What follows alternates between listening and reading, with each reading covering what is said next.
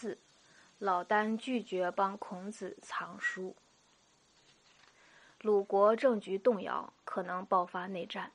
孔子收拾最具有价值的书籍六种，所谓六经，以及诗、书、礼、易、乐、春秋，每种若干卷，一卷卷卷起来，包扎成捆，牛车西运河南洛阳。洛阳是天下的首都，周朝中央政府所在。中央档案室的官员说，库房已爆满。拒绝代管这一车书籍，孔子求情再三，奈何官员铁面。随员兼保镖仲子路先生，是孔子早期的学生，建议说：“学生听说中央图书馆前馆长老丹现已辞职卸任，回家隐居。老师去求他写封介绍信，把书交给中央图书馆代管吧。”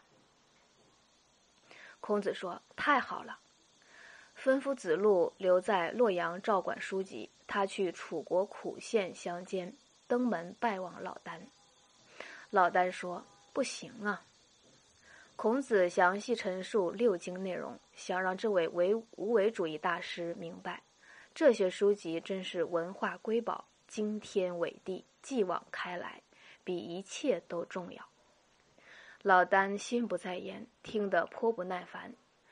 摆手打断孔子的陈述，说：“太啰嗦，扼要讲给我听。”孔子说：“扼要讲嘛，就是仁义。”老聃说：“请问，仁义是人类的本性吗？”孔子说：“当然是。君子离开了人，在社会上怎么做人？君子抛开了义，活着还有什么意义？”仁义不仅是君子的本性，也是修养道德的真人的本性啊！你提出这样的问题是什么意思啊？老聃说：“还要请问仁义的内容是什么？”孔子说：“心术正直，态度和蔼，博爱众人，大公无私。就主体而言，这些都是仁义的内容。”老聃说：“哎呦呦！”刚才的话令人担忧啊！世道人心如此之坏，他还要去博爱，岂不迂腐可笑？未免太不现实。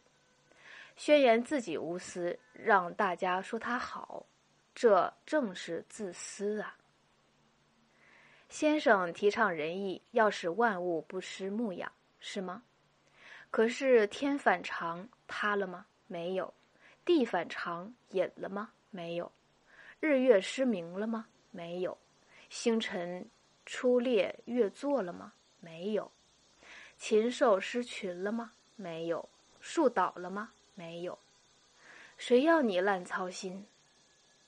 先生仿照天德做人，顺随天道做事就很不错了，何必高举仁义大旗到处叫卖，就像丢失小孩沿街打鼓寻找似的，惹人发笑。哎呦呦，你可别搞乱了别人的本性啊！